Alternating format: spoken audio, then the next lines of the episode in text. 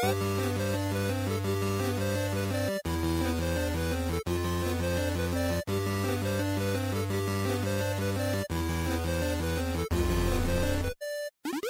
the Friendly Fire Show, episode 259 for the end of the year. Like, literally the end of the year. It's between Christmas and New Year's. We're here. We're hungover, probably. Or maybe we're not. Who knows? Hopefully, our voices don't betray us. Uh, I'm one of your co hosts, Steve Wright. Joining me, Ben Salter. Hello, Ben. Happy almost New Year. Yeah, happy happy Christmas to you and the fam, and a happy New Year. We're in that period of a happy holidays, as it's known. And when you just overindulge and eat too much, and you need to see all the people, and that just means constant eating. It's that time of year. Yes. Well, and drinking. Do you see this red concoction? Do you see this red concoction that I have? This is my Christmas present to uh, myself. What, Bloody Mary? What is that? It's a, it's just a beer and clam. You surely you Oh, remember the beer and clam. I do, and I thought just the beer was better. You ruined it by adding some like clamato juice. reconstituted clam broth and tomato juice into my beer. No, it's much better that way. Let me assure you. And if you haven't had the gloriousness that is clamato juice, you really should. It's it's uh, not obtainable here, really, and that's why I treat myself. I have a whole bunch of root beer downstairs too, uh, as a Christmas present to myself. So that's cool. I think. Yeah, No. we don't really have Christmassy drinks in this. It's just constant boozing all the time. So it's there's not like the Australian Christmas booze. It's just booze. Well, root No beer changes. is just it's not alcohol. I guess I could put vodka in it and it wouldn't change the taste, but uh, then I would Hmm. be wasting the root beer really. I'm just drinking the root beer. Uh, let's please move on from whatever I was trying to do c- comedically or something. I don't know. This is Stevivor's long-running video game podcast. We try to be funny. It's more like just two friends talking and not caring what other people think. So, uh, thanks for is, yeah. joining us. Kick us in. Kick us into gear. It's the end of the year. All right. It's, it's yeah. What have we been doing the last few weeks on Survivor?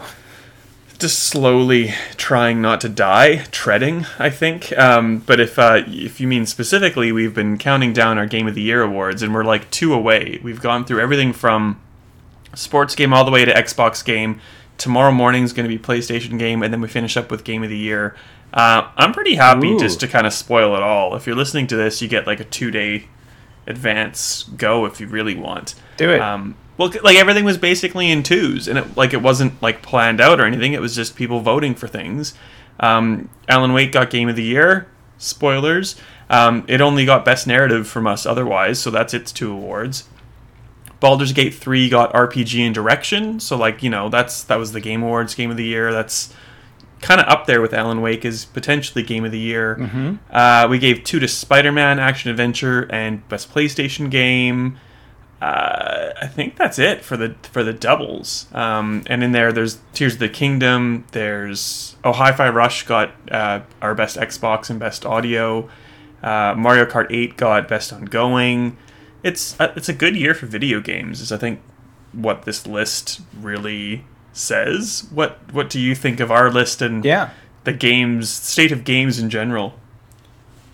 It's very much the uh, what we've spoken about the last few weeks. It's it's been the year of the the big hitting sequel, the year of the remake, the year of the remaster, the year of the RPG. So if any of that is in your wheelhouse, what we probably were missing this year is is new stuff, stuff you hadn't really seen before. It's it's a lot of kind of comebacks and and direct sequels and things like that, but all worthy and great games. So like Alan Wake, huge gap between games really. Um, even Zelda, like Tears of the Kingdom, it's been a long time since um, Breath of the Wild came out. So like I think enough time has passed. Spider-Man feels more recent, but it's not really. I think it's just because we had the the half game in between makes it feel a little more recent than it really was. Yeah. Good to see it win some awards. It didn't win any at the Game Awards, uh, despite being nominated for like basically everything. I don't think it should have won Best Action Adventure. I think it's I think Zelda is clearly ahead of it, but Hmm. good game. Um, yeah, all around all around good, uh, and a, a nice mix as well between different platforms. I mean, you've got Mario Mario Kart in there for best ongoing. You've got Hi-Fi Rush and Xbox game for best audio. You, uh, Spider Man's in there, like a nice mix across the board. Uh, but then, end of the day, the the contenders for the game of the year have largely been multi-platform. So I think I think pretty much every outlet has gone with either Alan Wake or uh, Baldur's Gate. So the the two clear standout this year. Yep, and we'll talk about the the two clear uh, contenders a little bit later on. Mm. It's weird, like you're talking about sequels. There's there's nothing in our list that isn't a sequel apart from Star Trek Infinite, which is basically a Stellaris mod that's been licensed. So I don't think that counts. And um, Cocoon, which is really really good.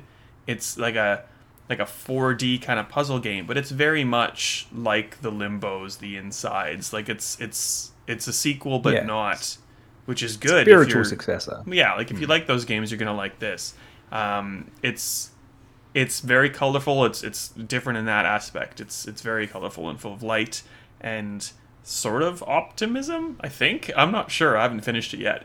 Um, but like puzzles that involve you from like going up and doing things in like the same space you're in, but also going to like different planes or like different kind of worlds. Um, so you really have to use your head, which is quite good. So I like yeah, I'd, I'd wholeheartedly recommend. Well, most of the games, ninety nine percent of the games on this list, like I think our sports game Forza Motorsport, like it just kind of filled the gap. Like we needed a sports game. I think we're gonna probably Stevivor wise include fighting game in with sports next year. I don't know if that would change things. I'd probably give it to Street Fighter Six personally in that Yeah, case. they're all they're all the same. Yep. Yeah.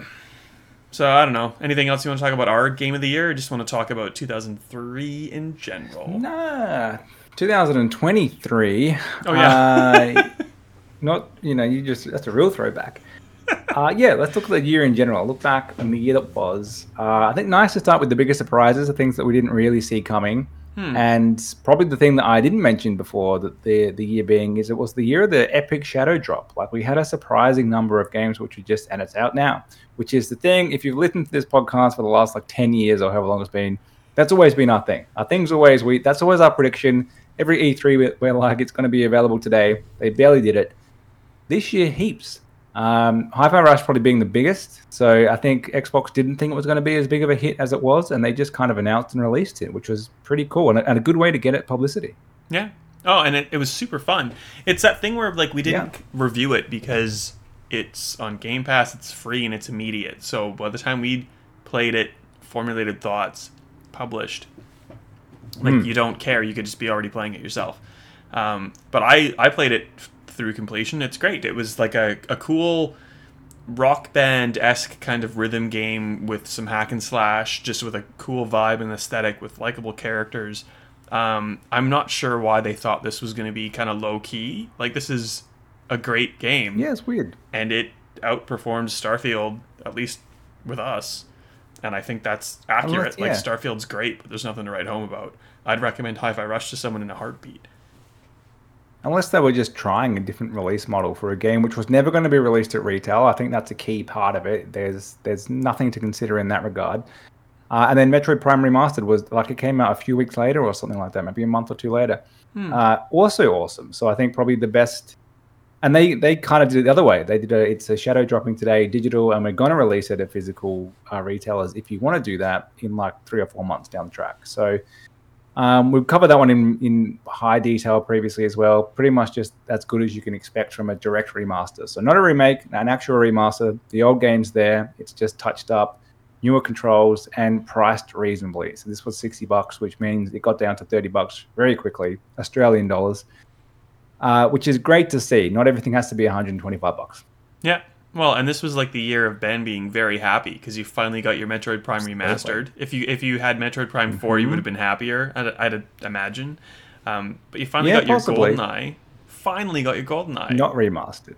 well, just there you HD. go. And on multi-platform too. It wasn't Yeah. just a Switch thing. So multi-platform only playable on xbox i'd say because it has modern controls added which the switch version doesn't uh, which just breaks your head trying to play this with a single stick uh, but yeah i finished it i got like nearly the thousand gamer score did a lot of the weird like because that's like a fun way that achievements still apply for me doing the the weird little quirky things in a game you really like to try to get the get the thousand uh, whatever the ones i missed are, are the impossible like super hard i think you need to finish um, one of the missions in like two minutes or something, which is just impossible on the hardest difficulty. So not going to happen.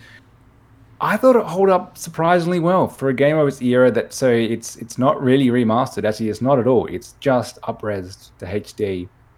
Uh, some people thought it was altered to be in widescreen. Not the case. The original game from the 90s had widescreen support, which is kind of wild. Uh, so it's just played. It's just forced to go into widescreen. Even the Switch. That's why the Switch version has widescreen. It's just a straight emulation, so it's had less work to it than even this version. Um, yeah, I think it held up. Um, holds up surprisingly well considering how old it is. Noting that it's an ancient game, so you need to kind of expect that. You need to probably have the history with it. I think if you'd never played it and you tried to play it, you'd be like, "What the hell?" Uh, but yeah, finally, and a, a nice little Game Pass game as well. You didn't have to really invest in it to play it. Nice. And I guess the the the next big surprise of, of the year is that Cyberpunk actually got good. I, I don't think it was ever bad, but that's because I was playing the Series X version or the PC version, and they were pretty optimized. If you were Yeah. playing on PS4, obviously it got pulled from the PlayStation Store. If you were playing on Xbox One, you'd have issues as well. Um, but not only did CD Projekt Red kind of fix all the issues with Update 2, they released a giant expansion with Idris Elba. Idris Elba, that's how you say it, um, called Phantom Liberty. I haven't played it really yet. Have you had a chance to check out the DLC? No, and I, I actually might, which goes against my general rules of never playing DLC. But it, it's just so well loved, and it's it's kind of the redemption arc. Like it's the Cyberpunk was so trashed on. I played the actual game properly maybe a year ago. I think I probably did it as my Christmas game last Christmas. Um, so it was it got good by then. Like a, a bunch of the dodginess was patched out. Then I remember after I'd played it, the 2.0 update came out, and they were like, "We've changed a bunch of HUD elements and like heaps of things have been fixed." But by that point, I'd already played it, uh, and it, like it felt good when I played it. So still good that they're they're continuing to improve it and get it to where they originally kind of pitched it, and then they followed that up with like an epic news story to kind of make it worthwhile for people like us to go back to and play again. So uh, yeah, it's the it's the full circle, and it's kind of finally reaching the dizzying heights that we expected it to originally. Yeah, I think the issue that I had is I tried to reload my original save, and it's been like Mm. a year, and I had no idea what I was doing. But you can load into Phantom Liberty with the updates and everything, and just start a new game, but like kind of get coached along. And I think that's what I need to do. Um, I've heard nothing but good things about it though, so I'm excited to to jump in. I'm probably gonna try to get to that before the end of the, the year. Um, and we'll talk about Not that. Let's time talk left, about it now. Steve. What's what's your like Christmas Yeah. time game? I think I I'm debating getting my butt around to playing Mirage because like Assassin's Creed used to be my Christmas jam, and I just like I wasn't really Good. vibing with it, and it's kind of like I'm gonna force myself to do it, but I'm not sure I'm gonna even enjoy it, which is horrible because you liked it. But anyway, Yeah, t- I, talk, it talk was, to a- that. It was a what throwback to what I liked. uh, a bit of a bit of a scattered dice approach from me. Um, dabbling in Baldur's Gate. We'll, we'll chat about that more later. I, I'm not going to finish it, but I, I still enjoy it. Hmm. Um, Star Wars Jedi Survivor, which has been my game that I always have been I've, like, it's always been my next game in the queue. And every time I almost get to it, something else has released and jumped ahead. So I haven't actually played it. Um, and I would love to before the end of the year. So I kind of think that's my last few days of 2023. That's what I'm going to play. Um, and I'm also somewhat tempted to go and try the uh, GTA San Andreas dodgy definitive edition remaster. Um, so when I reviewed that ages ago, I, I played through GTA 3 and Vice City and a bit of San Andreas. And by that point, it's like, this is rubbish. They patched it up a heap since then. I'm kind of tempted to go back and finish it because it's the only one of the three that I didn't. And uh, obviously, the original game many years ago I did. And because of the GTA 6 hype, I'm like, maybe I'll go try it again. And it was always my favorite. That's also why I didn't really keep playing it because it's it's the one I didn't want to tarnish the memory of the most. So I thought I'm just going to stop. But now I'm like, I'm tempted to try again. Nice. Well, let us know how you go. We'll we'll reconvene. Yeah. Maybe late January. We're gonna take a little bit of a break, I think, but we'll we'll see how we did. Um, Hmm. Those are the good things about this year, and there's like every other game that we've already talked about. Also, a good thing about this year. Um, lots of bad though, I think, in 2023, and we sort of, especially if we're the Yeah. Game Awards, kind of skirt over that. And the biggest thing is, you know, there's been so many layoffs. Like I think the last count that I saw, like mid December, was like 9,000 jobs had been lost in the industry. We saw like League of Geeks just laid off like a whole team that worked on Jumplight Odyssey, and you know, I think I think it was like 40 or 50 percent of their workforce. I think they said, don't not a fact based show. Um, Embracer Group was buying up huge over the pandemic, and now is just letting people go left, right, and center. Uh, tons of, of studios closing up. Tencent just let go of Team Kaiju reportedly. Um, it's it's dire. Um, so let's not talk about that. We've talked about that, and it's depressing. So sorry to everyone who's lost their job. Tons of other things though, like Google's Stadia, the the streaming service that was supposed to you know rival Game Cloud, Xbox Game Cloud. What the hell do they call it? Xbox Cloud Yeah, Gaming. Cloud gaming. That's done. It it quit and it quit. It folded up in January. Yeah. Um, That was this year, crazy, and that just died suddenly. It was a real like, yeah, they just kind of said, nope, we're out. well, never even came to Australia. Um, and if you Good. somehow have Yeah. an X an XCloud, a Stadia device, you have an extra year to turn on its Bluetooth functionality to use the controller elsewhere. But since Stadia doesn't exist, like if you haven't done that yet, why haven't you done that yet? You should do it. Uh, E3 is also gone. We talked about that last week. We talked about that for like two episodes back in April. I think it's it, it was time. I think E3 is has long been useless and Yeah. like I met you there. Like there's a ton of good things that I remember about E3, but they're you know like the Different the time. 2017s and 18s of a kind of year, not the the 2020 anything. And before, really, to be honest, I think when they went public in 17 or 18, whenever it was, that was kind of the the beginning of the end, or even earlier, really.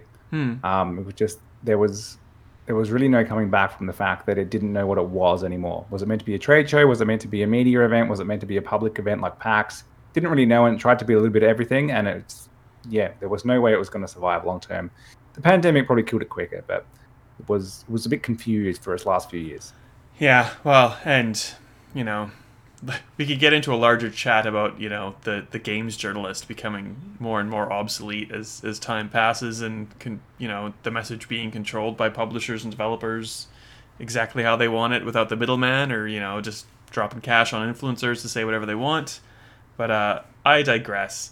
Uh, the eShop on Wii U and 3DS has shut down, which we've talked about this in the past. Yeah. That means a lot of stuff's just no longer available. Like if you don't have it, you don't have it, and maybe we don't have it collectively as society.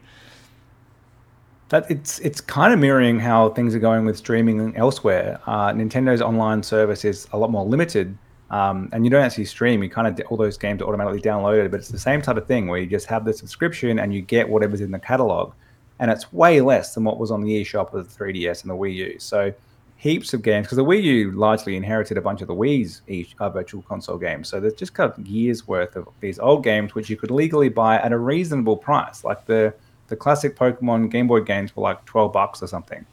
Uh, if you try to buy a cart of one of those on eBay, they're way more than that. So it was like a, an actual way to get those, and they're not on the Switch, um, Switch Online, not Virtual Console. So yeah, just like heaps of games got lost, and it's not that I go back and play them often, but it's the fact that they're just no longer in print or available to actually buy is is a bit disappointing.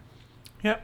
Well, like I've got that Xbox disc of the original Buffy the Vampire Slayer game that it still goes into my Xbox Series. No, it doesn't. Okay. It doesn't. It does not go into my Xbox Series X because the license doesn't work. But I can pull out the 360 and put that in the 360 and play it. Um, if that disc scratches beyond repair, like it's gone. That's it's sad. And the more time progresses, the more things like that happen. Games are just lost to time. Good games, nostalgic, Mm. inducing games that are lost to time, which is which is Absolutely. sad. But I don't know. I don't know what we're doing about it. Nothing. Embracer was supposed to to have some sort of game, uh, history, historical museum kind of thing. But I'm sure that's been canned with all their It's probably off. monetary woes. Yeah. Yeah, that, that was that was Nintendo's biggest failing. I think the biggest L's for the year go to go to Xbox. They had two pretty major ones. One is just the Series S's general failings handed the PS5 and Sony an ex- a timed exclusive of Baldur's Gate 3. So an RPG which obviously they weren't as worried about, and it happened to launch at exactly the same time as Starfield, and it just massively overshadowed it. So that was not meant to be on PlayStation three or four months earlier than Xbox. It just happened to be because of the Series S. Um, probably some good came out of it. Like Phil conceded that not everything needs absolute parity between the consoles resolution aside. So the Series S doesn't have the same local co-op features that the Series X and the PS5 have.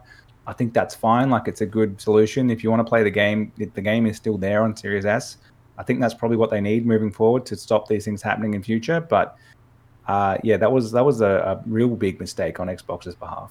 Oh yeah, uh, like and like it's it's it's it's on Xbox and, and it's had crashing issues, it's had save issues, like it's just the stuff like I don't know what like Larian just stopped working on the Xbox version because they couldn't get it out in time and said, yeah. "Nah, we're done." So it's like now it's just a game of catch up in so many different ways, which it's you know I don't think there's a lot of people deciding they're going to play this on Xbox for the first time. They're like, "Oh, maybe I'll try it." And I like I've played it. We'll talk about it later. Like it's yeah, it's it's all right, but it's not necessarily for me and the people that would have lapped it up, you know, had to go to PS5 or PC months ago, years ago, if we're talking about PC. So that just means, you know, less sales that Microsoft takes a 30% cut of.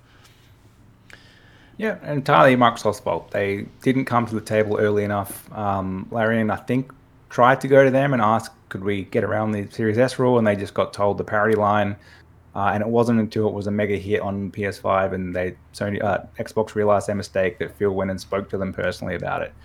Um, so yeah, entirely their entirely their failing. Their other big one, which is probably even bigger, was the fact that they killed off Xbox Live Gold as a brand and just totally made a hash of it. They they turned it into Game Pass Core.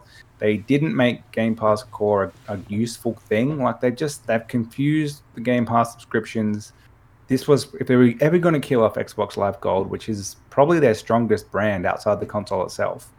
Uh, they should have done. We're going to make multiplayer games free because they are on to play, um, and they are on PC, and so they're they're so big on play anywhere, choose a device. We want you to empower you to play where you want, but then we don't charge you on PC to play. We do on Xbox still.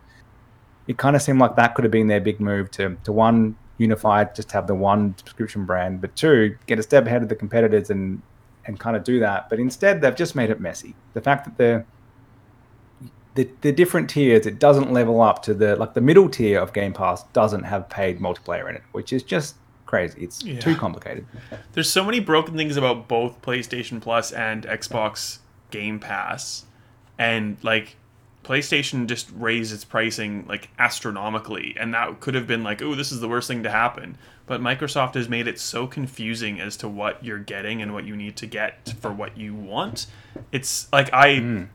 updated all the gift guides that I do each year. Like, God are giving a console, here's your thing. And like, just trying to remember exactly what happens with Game Pass was a nightmare. It's like, okay, so now there's there's core. So cloud saves and stuff isn't part of that. You get cloud saves if you have a Microsoft account. So don't worry about that. You don't have to pay. But if you want to play online multiplayer, that's core. And you get like 36 or something, 36 plus asterisk games. And then you could, if you wanted to do the, the Game Pass proper, then you get Game Pass, Xbox Game Pass. But that doesn't have online multiplayer, but it has more games to download like a Netflix style. It's just a nightmare. And then if someone's kind of like used to the PlayStation style, it's like, okay, so cloud saves aren't on any tier, but you can get plus to get cloud saves. So if you have multiple consoles, you need that, especially if you're going to bounce between them. Um, but then in Australia, we have deluxe, which means you don't get this or that because premium's here. Like, I if you weren't yeah. living and breathing this, I have no idea how you would keep up. Like, it takes like a chart and like 20 minutes to explain on either side, Xbox or PlayStation, what's going on. And yeah, Sony kind of stuffed up because they've charged way more than I think anybody wants. But like Microsoft's is just incredibly confusing now, and people are going to buy Core and think they get Game Pass proper, or people are going to buy Game Pass proper and think they can go and play Call of Duty, and they can't because that's the different. Like, oh, it's just it's a loop of madness. It's super confusing. Yeah. I'm Let's more, go back I, to happier times. Uh, go back to the happier times. Let's go. So we, we've had the the big wins, the losses. I think, or maybe the surprises. I think there were also some unexpected wins. So let's let's end on a high. The things that we didn't think were going to be as massively successful as they were.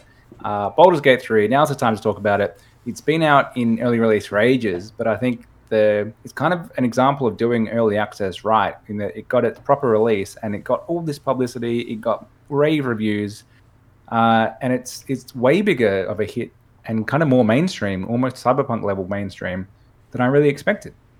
Um, yeah. Everyone I've heard playing it loves it. It's not the type of game I'd normally play, and yet I still really like it. Like I've only played about four hours. I'm not going to finish this game. It's I just don't have the hundreds of hours to put into it. I'm also the combat's just too slow for me. I'm not really a turn-based player for that duration, and yet I still really like it. Like it's I can get it. Like from the opening cutscenes and the opening kind of introduction to the story, it you can tell why it was so well loved. Like it's just got that vibe about it. The story seems quite engrossing. Uh, kind of wish there was maybe a, a, more of a story mode that kind of cut down a lot of the combat. Um, even on explorer difficulty, like you still need to go through the turn-based, very slow D and D style um, kind of action, so it just takes forever. But I also get it if they they took that out, like that's the game. So like it's D and D the game, so that would kind of be why. Uh, I think you do need to either know the rules of D and D, which I don't, um, or you need to be a very savvy gamer that can kind of pick these things up. Like as soon as you're thrown into combat, there's a two second tutorial, and then you've got like several rings of actions, and it's it's very much a you either need to just be able to pick this stuff up pretty quick, or you need to already know the rules. I think that's yeah. kind of its only thing that might hold it back going a bit more mainstream. But yeah, I, I even if I don't play it that much, I get why people love it. Yeah, I, I agree with everything you've said. I, I am kind of overwhelmed by choice at some times. Like I know every game has like the speech check or like a starfield like you know like it says persuasion in square brackets and you fail and you're like oh well mm. but like the dice roll for some reason like really makes me anxious like oh no i failed that what if i could have been best friends with this elf and maybe they would have been in my party as opposed to me just like slaughtering them mercilessly because i didn't get that check like it's exactly the same mechanic in a game but like the dice roll of it I don't know, just kind of like yeah. makes me seize up a bit, and I'm like, oh, I should I should go back to a saving. I should I should try again. I should, uh, and like, it's it's exactly what you think it is. You just go, oh, okay, like let me do this, like force hand wave, and the person you're speaking to says yes. Like you're not besties. They don't get to like join your party. But I'm just so I don't know why it is with that. I think that's just something unique to the dice roll mechanic that I need to get over. Um, I like it. It's just there's a lot. I don't. I I didn't know what I thought it was going to be because I hadn't really read or seen a lot of Baldur's Gate before I went in, so I wasn't expecting kind of like the top down camera. I was thinking it was going to be like a first or third person kind of like over the shoulder or like through eyes sort of RPG. I, I don't know why I decided that, but that's kind of thrown me as well. Um, I could see people getting incredibly immersed in it. I just it's the thing of like I don't know if I have time, and I'm not like a huge fantasy person, so I can I can appreciate the quality of the game. It's just kind of not for me, um, which yeah. is absolutely fine. Uh, Alan Wake 2 is clearly my game of the year uh, winner in in uh, the site agreed with me thanks writers but also like that's my personal one. Um, you've you finished it now i think? Is that right? Finished it. Finally some many weeks after the spoiler cast where you can go back and listen to that if you want the full chat so we won't go full spoilers here. Uh, yeah finally finished it. It was one that i had to just get on my get on my list and actually play and definitely a game i'd recommend playing in like the week span or whatever. Yeah. Uh, not one to go back to because you kind of need to keep keep up with what's going on. I'd only just played past um, the musical section before the Game Awards, and that's why that's not a spoiler because they played the song live. Uh, I kind of feel like if I hadn't have just played that, I would have no idea what's going on during the Game Awards, and I only kind of twigged afterwards that like, hang on a second, if you hadn't played Alan Wake, that whole sequence would have been really weird to you. Um, but yeah, very great game overall. I think I can see why people love it so much. I can also see why people be confused by it. I don't think you need to have played Alan Wake 1 to play this. Um, it's definitely a lot more modern to play through. There is a remaster of the original if you want to play that. But yeah, it's it's very much a slowish pace, but still edge of your seat kind of game. Like it's not a quick six hour game. It's there's a bit of meat to it, but at the same time, you're always kind of edge of seat of what's about to happen next. Part of that's because of the jump scares. It does love a little let's just throw something in your face. Uh, but also because you're trying to unravel what's actually happening, as Alan is trying to as well. Yeah, uh, I, I can't say enough good things about it. Um, I I've played it fully, like basically twice because I needed I missed a video that was kind of broken and glitched. and I could have waited, but you know me and achievement, so I played it like twice on Xbox, once on PlayStation 5 all the way through and like halfway through on PC. Wow.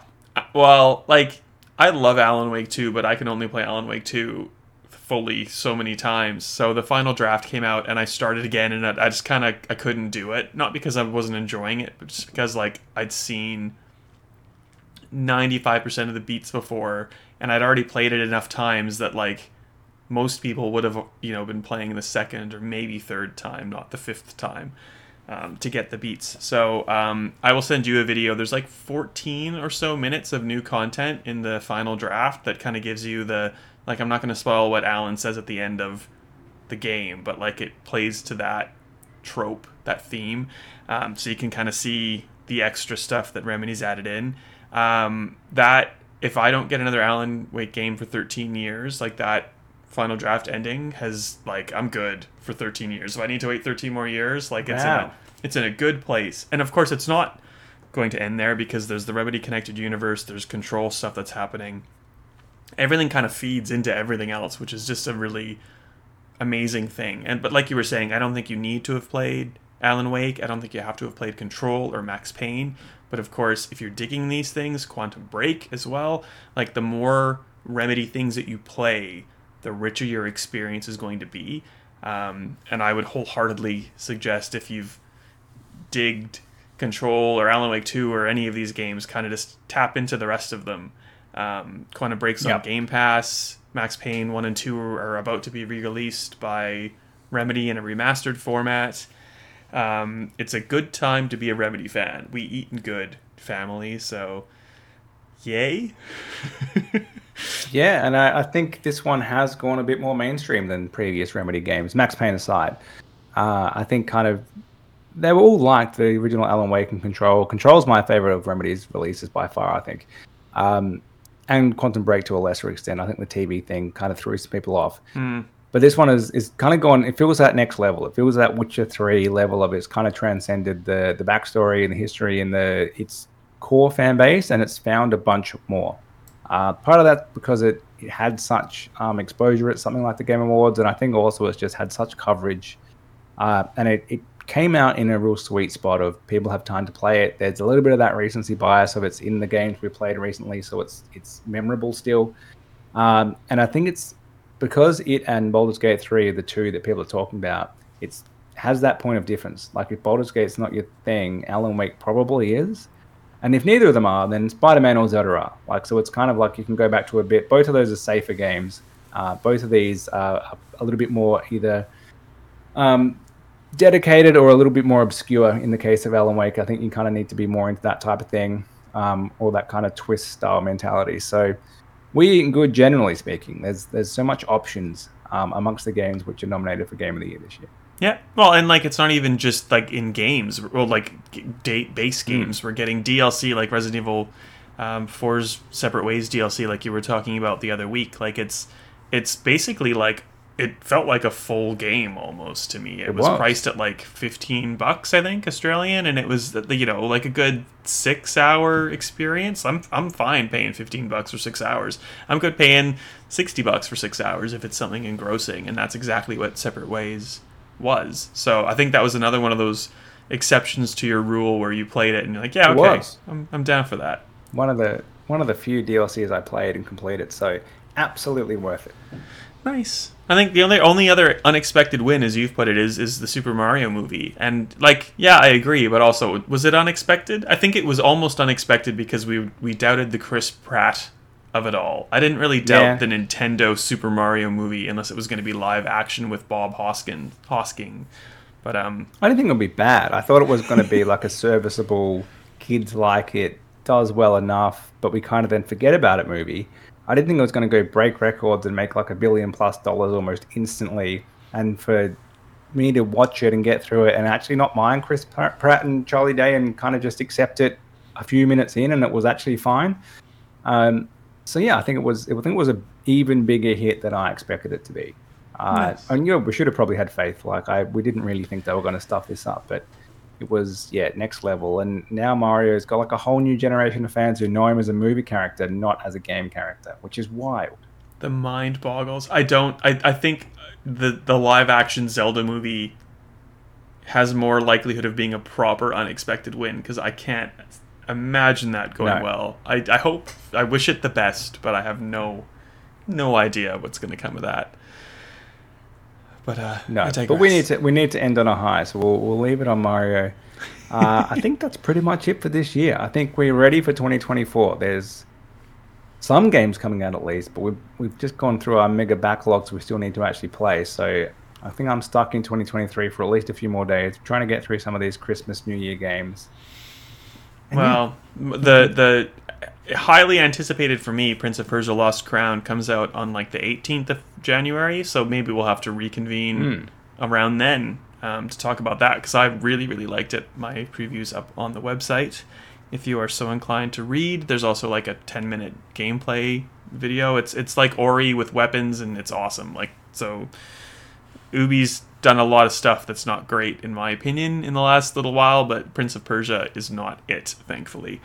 Um, we know where you know where to, find us. Go to Stevivor to click on our stuff to, to get us. Um, ben, it's been a remarkable 2023. There's been a lot of highs and lows, video game wise and personal wise. Congrats again on getting married, uh, and I'm alive, so that's my achievement for for the year. what a win! Thank you. it's always a pleasure. This brings a smile to my face every time we do it. So, thank you, my friend, for wasting half an hour every week to shoot the shit with me. Chat games, and thank you, listeners, for coming on this journey with us. We'll be away for a few more weeks, but we'll be back next year with, well, now you've committed to it, Prince of Persia. So I look forward to coming back for that. It's good though. You'll like it. Trust me.